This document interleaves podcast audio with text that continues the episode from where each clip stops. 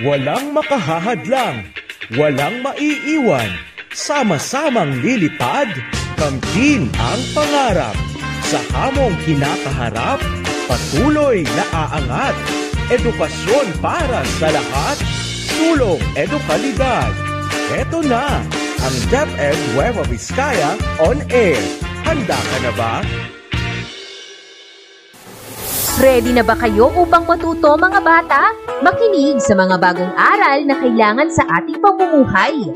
Hatid sa inyo ng mga guro ng Department of Education Nueva Vizcaya. Halika na! Makinig at subaybayan ang aming pagtuturo.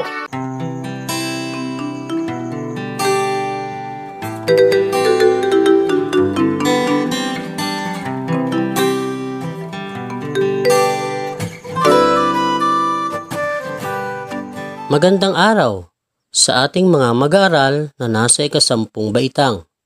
Ito ang inyong paaralang panghimpapawid sa Filipino 10. Natutuwa akong makasama kayo sa ating pag-aaral sa pamamagitan ng radyo gamit ang inyong module sa loob ng 30 minuto. Ako ang inyong lingkod, Edison A. Simon ng Nueva Vizcaya General Comprehensive High School mula sa SDO Nueva Vizcaya. Nagpapaalalang panatilihing malusog ang pangangatawan upang makaiwas sa COVID-19.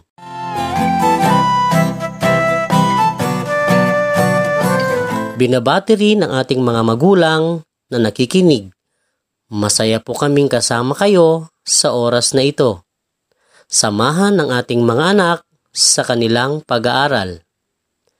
Bago magsimula ang ating aralin sa Filipino 10, narito ang mga dapat isaalang-alang na dapat tandaan. Makinig ng mabuti sa mga panuto. Maging disiplinado at tapat sa pagsagot sa mga gawain. Makakaasa ba ako?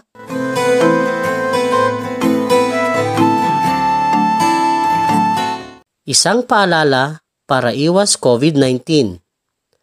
Magsuot ng face mask o face shield.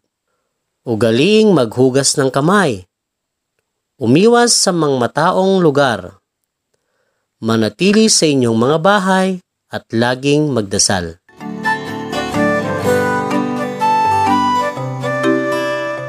Sa pagkakataong ito, maaari nyo nang ilabas ang module sa Filipino. Ang module na ito ay ginawa upang matutuhan ang pagtukoy at pagpapaliwanag ng pangunahing paksa at pantulong ng mga ideya sa napakinggang impormasyon sa radyo o iba pang mga media. Simulan natin ang pagbabalik-aral sa ilang konsepto ukol sa sanaysay. May natatandaan ba kayo? Alamin nga natin. Narito ang ilang mga tanong sa ating pagbabalik-aral ukol sa konsepto ng sanaysay. Unang tanong. Ito ang mga salitang pinagmulan ng sanaysay. Inuulit ko, ang unang tanong ay, ito ang pinagmulan ng salitang sanaysay. Kung ang iyong sagot ay sanay at salaysay, binabati kita. Ang ikalawang tanong, ipaliwanag naman ang pagkakaiba ng salitang sanay at salaysay. Inulit ko ang ikalawang tanong, ipaliwanag ang pagkakaiba ng salitang sanay at salaysay. Tignan nga natin ang inyong mga sagot. Ang salitang sanay ay nangangahulugang eksperto o mga taong maraming nalalaman sa isang bagay o paksa. Samantala, ang salitang salaysay ay mga kawing ng mga pangyayari o kaganapan sa isang kwento o paksa. Nakuha mo ba? Inuulit ko, ang salitang sanay ay nangangahulugang eksperto o mga taong maraming nalalaman sa isang bagay o paksa. Samantala, ang salitang salaysay ay mga kawing ng mga pangyayari o kaganapan sa isang kwento o paksa. Ang panghuling tanong ay, mula sa dalawang salitang ito, ano ang maaari nating maibigay na kahulugan ng sanaysay? Inuulit ko, mula sa dalawang salitang ito, ang sanay at salaysay, ano ang maaari nating maibigay na kahulugan ng sanaysay? Ang mabubuong kahulugan ng sanaysay mula sa salitang sanay at salaysay ay salaysay ng mga sanay. Yun din ba ang iyong sagot? Inuulit ko, ang maaring may bigay na kahulugan ay salaysay ng mga sanay. Ang iba pang kahulugan ng sanaysay ay isang pagtalakay sa isang napapanahong paksa na naglalaman ng pananaw, damdamin at saloobin ng akda. Inuulit ko, ang iba pang kahulugan ng sanaysay ay isang pagtalakay sa isang napapanahong issue o paksa na naglalaman ng pananaw, damdamin at saloobin ng may akda. Maliwanag na ba sa iyo ang konsepto ng sanaysay? Inaasahan ko na nakatulong ito sa pamamagitan ng ating pagbabalik aral.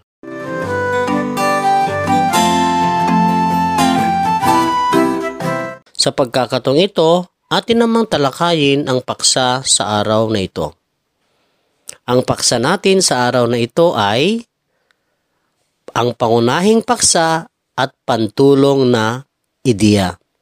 Ang mga ito ay mahalaga sa pagbubuho ng isang sanaysay. Inuulit ko, ang paksa natin sa araw na ito ay pangunahing paksa at pantulong na ideya. Mahalaga ang mga ito sa pagbubuo ng isang sanaysay. Upang kayo ay mabigyan ng paglilinaw sa ating paksa, ang pantulong na paksa at pantulong na ideya ay kailangang isulat ninyo sa inyong kwaderno ang pangungusap na ating susuriin. Inuulit ko, isulat sa kwaderno ang pangungusap na ating susuriin. Handa ka na ba? Ang pangungusap ay ang disiplina ay napakahalaga upang makaiwas sa COVID-19. Inuulit ko ang pangungusap na ating susuriin ay ang disiplina ay napakahalaga upang makaiwas sa COVID-19. Ngayon naman, suriin natin ang nasabing pangungusap. Ano ang buong paksa sa pangungusap na inyong sinulat? Inuulit ko, ano ang buong paksa sa pangungusap? Ang tamang sagot ay ang disiplina. Inuulit ko, ang buong paksa sa pangungusap ay ang disiplina. Ikalawang tanong, tukuyin naman ang pantulong ni ideya sa pangungusap. Inuulit ko, tukuyin naman ang pantulong na ideya sa pangungusap. Ang tamang sagot ay ay napakahalaga upang makaiwas sa COVID-19. Inuulit ko, ang pantulong na ideya sa pangungusap ay ay napakahalaga upang makaiwas sa COVID-19. Nasusundan mo ba ang ating pagsusuri? Kung gayon, ituloy natin ang ating aralin. Mula sa ating pagsusuri, maaari mo bang maipaliwanag ngayon ang pagkakaiba ng pangunahing paksa at pantulong na ideya? Narito ang ilang pagpapaliwanag. Ang pangunahing paksa ay pinag-uusapan sa isang sanaysay at dito nakapokus ang nilalaman nito. Inuulit ko, ang pangunahing paksa ay pinag-uusapan sa isang sanaysay at dito nakapokus ang nilalaman nito. Ang pantulong na ideya naman ay mga kaisipan o ideya na karagdagang detalye na may kaugnayan sa pangunahing paksa. Inuulit ko, ang pagkakaiba ng pangunahing paksa at pantulong na ideya ay Ang pangunahing paksa ay pinag-uusapan sa isang sanaysay at dito nakapokus ang nilalaman nito. Samantalang, ang pantulong na ideya ay mga karagdagang paliwanag o detalye at kaisipan na may kaugnayan sa pangunahing paksa. Ngayon, alam mo na ang pagkakaiba ng dalawang ito? Ihanda ang kwaderno at module upang sagutan natin ang unang gawain sa ating aralin. Handa ka na ba?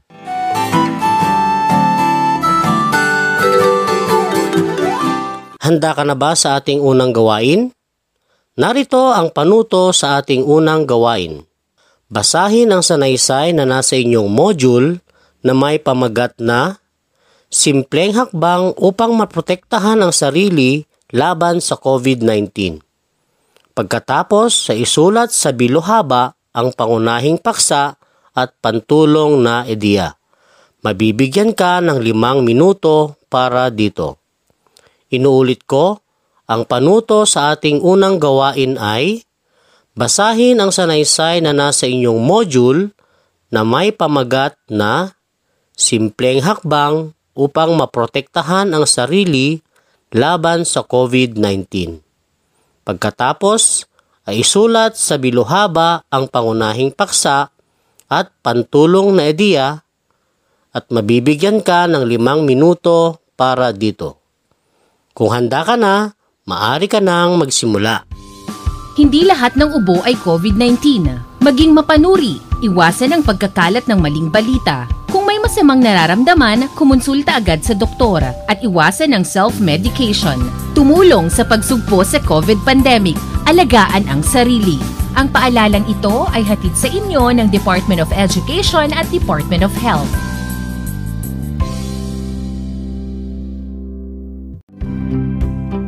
Ngayong new normal, ugaliin natin ang pagsusuot ng face mask at face shield. Malaking tulong ito upang makaiwas tayo sa COVID-19. Panatilihin na malinis ang ating kamay sa pamamagitan ng 20 segundong hand washing technique. Maaari ding gumamit ng hand sanitizer kung ayaw maghugas ng kamay. Iwasan ang paghawak sa mukha, bunganga o ilong na hindi naglilinis ng kamay. Iwasan ang paghiram ng cellphone o ballpen ng iba. Siyempre, ang social distancing ay isa puso. Umiwas sa mga matataong lugar hanggat maaari. Huwag lumabas ng bahay kung hindi naman kailangan. Ilang linggo na lang, pasukan na. Hanggang ngayon, di ko pa rin ma-imagine kung paano mag-aral sa new normal. Ah, yun lang ba ang problema mo, JV?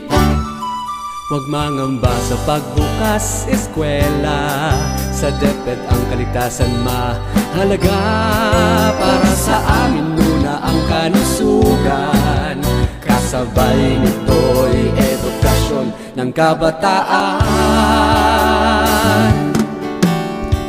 Di ba bawal po ang lumabas ng bahay, sir? Kasi may batas? Oo, kaya wala munang face-to-face Sa bahay lang Ha? Paano po? Tatlong paraan ang pagpipilian Ang una dito ay distance learning. Modular o pwede rin ang online. Radio based o TV based Tara na, ilabas ang galing. Sulong edukalidad Alternatibong paraan Angkop sa mutsaring pagpipilian. Isulong ang kaalaman Ituloy ang laban Para sa bata at para sa bayan. Sulong edukalidad Alternatibong paraan Angkop sa mutsaring pagpipilian. Isulong ang kaalaman Ituloy ang laban para sa bata at para sa bayan. Ah, okay pala yan, sir. Mhm, because we care about your future, hindi lang yan ang learning modalities. Pangalawa ay ang blended learning. Pwedeng sabay, modular at online. Online TV, radio-based, pwede rin kombohin. Ang ikatlo'y pwede rin. Ano tawag dito? Homeschooling. Sulong edukalidad Alternatibong paraan. Angkop sa mutsaring pagpipilian Isulong ang kaalaman. Ituloy ang laban para sa bata at para sa bayan. Sulong edukalidad Alternatibong paraan. Angkop sa mutsaring pagpipilian Sulong ang kaalaman Ituloy ang laban Para sa bata at para sa bayan Because SDO Nueva Vizcaya cares, we are ready for the new normal. Because SDO Nueva Vizcaya cares, we are now ready for the new normal. Because SDO Nueva Vizcaya cares, we are now ready for the new normal. Because SDO Nueva Vizcaya cares, we are now ready for the new normal. Because SDO Nueva Vizcaya cares, we are now ready for the new normal. Because SDO Nueva Vizcaya cares, we are now ready for the new normal. Maraming salamat po! Para sa bata at para sa bayan. Nagbabalik ang paaralang panghimpapawid sa Filipino 10. Ngayon, atin namang iwasto ang inyong mga kasagutan sa ating unang gawain. Inaasahan ko ang inyong disiplina at katapatan sa ating pagwawasto. Maasahan ko ba ito? Ngayon, narito ang mga kasagutan sa ating unang gawain. Ang pangunahing paksa ng sanaysay ay simpleng hakbang para maprotektahan ang sarili laban sa coronavirus. Inuulit ko, ang pangunahing paksa ay simpleng hakbang para maprotektahan ang sarili laban sa coronavirus. Narito naman ang mga pantulong na ideya. Una, hugasan ng madalas ang kamay. Ikalawa, iwasan ang paghawak sa iyong mata, ilong, at bibig. Ikatlo, takpan ang ubo at bahing. Ikaapat, iwasan ang matataong lugar. Ikalima, manatili sa bahay kung ikaw ay may sakit. Ikaanim, kung ikaw ay may ubo at sipon at lagnat, magpakonsulta agad. At ikapito, kumuha ng impormasyon sa mapagkakatiwalaan. Inuulit ko, ang mga pantulong na ideya ay hugasan ng madalas ang kamay. Iwasan ang paghawak sa iyong mata, ilong at bibig. Takpan ang ubo at bahing. Iwasan ang matataong lugar. Manatili sa bahay kung ikaw ay may sakit. Kung ikaw ay may ubo at sipon at lagnat, magpakonsulta agad. Kumuha ng impormasyon sa mapagkakatiwalaan. Nakuha mo ba ang sagot sa pangunahing paksa at mga pantulong na ideya? Kung gayon, inaasahan kong nakasusunod ka sa pagtalakay ng ating aralin. Magtungo na tayo sa ikalawang gawain ng ating aralin. Narito ang panuto ng ikalawang gawain. Sagutin ang mga sumusunod na tanong ukol sa binasang sanaysay. Isulat sa loob ng kahon ang inyong sagot. Inuulit ko ang panuto ng ikalawang gawain. Sagutin ang mga sumusunod na tanong tungkol sa binasang sanaysay. Isulat ang sagot sa inyong papel. Makikita ang ating ikalawang gawain sa inyong module. Mabibigyan ka muli ng tatlong minuto upang sagutan ang mga ito. Kung handa ka na, maaari ka nang magsimula. Ang COVID-19 ay nagagamot. Huwag magpanik. Kailangang palakasin ang ating resistensya sa pamamagitan ng tamang ehersisyo, pag-inom ng bitamina, at higit sa lahat, panalangin sa poong may kapal. Ang paalalang ito ay hatid sa inyo ng Department of Education at Department of Health.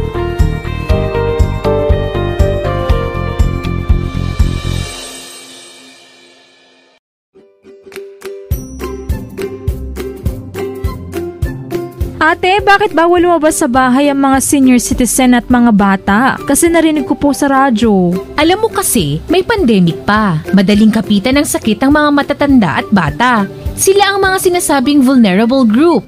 Kaya may payo ang pamahalaan na iwasan ang paglabas ng matatanda at mga bata. Ganun ba? Eh paano ako? Hindi rin ako pwedeng lumabas? Natural, minor de edad ka kaya Mika.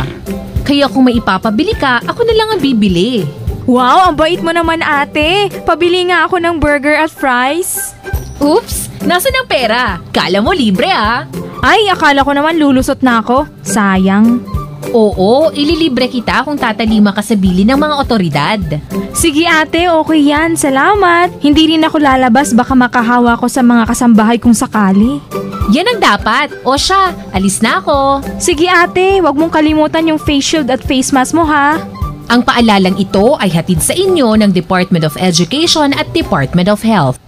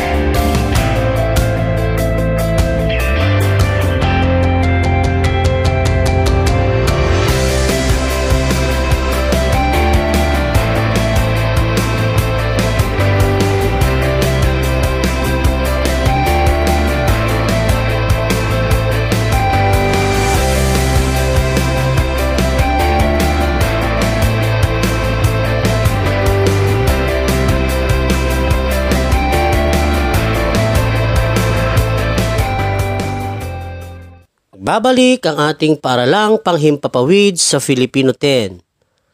Atin nang iwasto ang inyong mga kasagutan sa ating ikalawang gawain. Inaasahan kong muli ang inyong katapatan sa ating pagwawasto. Ang mga kasagutan sa ikalawang gawain ay Para sa unang tanong, ang sagot ay Ang coronavirus disease ay isang nakahahawang sakit na dulot ng bagong coronavirus. Ang madaling kapitan nito ay ang mga may edad na anim na po pataas o may dati ng karamdaman gaya ng hypertension, diabetes at sakit sa puso o baga. Ang sagot naman sa ikalawang tanong ay upang madaling mamatay ang virus sa ating kontaminadong kamay. Ang sagot naman sa ikatlong tanong ay, makatutulong tayo sa pamamagitan ng pagtatakip ng ubo at bahing, pag-iwas sa mga matataong lugar, pananatili sa bahay at kung ikaw ay may sakit. Ang sagot naman sa ikaapat na tanong ay, kumuha ng impormasyon sa World Health Organization o WHO o lokal na health worker. Inuulit ko ang mga kasagutan sa ikalawang gawain ay Para sa unang tanong, ang sagot ay ang coronavirus disease sa isang nakahahawang sakit na dulot ng bagong coronavirus. Ang madaling kapitan nito ay ang mga may edad na anim na po pataas o may dati ng karamdaman gaya ng hypertension, diabetes at sakit sa puso o baga. Ang sagot naman sa ikalawang tanong ay upang madaling mamatay ang virus sa ating kontaminadong kamay.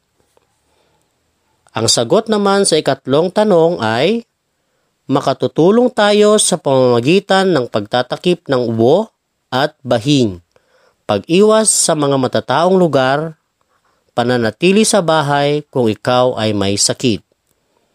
Ang sagot naman para sa ikaapat na tanong ay kumuha ng informasyon sa World Health Organization o WHO, Department of Health o DOH o lokal na health worker.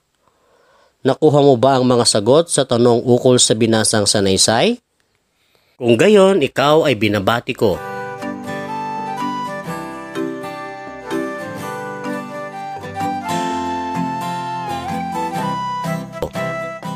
Tapos na tayo sa ating aralin at mga gawain sa araw na ito. Ang pangatlo at pang-apat na gawain sa inyong module sa Filipino ay magsisilbi ninyong takdang aralin. Inuulit ko, ang pangatlo at pang-apat na gawain sa inyong module sa Filipino ay magsisilbing takdang aralin. Inaasahan ko ang pagtalakay nating ito at pagpapalalim ay nakatulong upang malina ang inyong kaalaman at pagpapaliwanag sa pagtukoy ng pangunahing paksa at pantulong na ideya sa loob ng isang sanaysay. Hanggang sa muling pagsasama-sama natin sa Himpapawid, maraming salamat sa inyong pakikisa at pakikinig. Paalam! Isang magandang araw! Inyong napakinggan ang isang makabuluhang talakayan sa asignaturang ito. Ugaliing tumutok sa mga susunod pang episodes ng Aralin. Maraming salamat sa inyong pakikinig. Hanggang sa muli, paalam!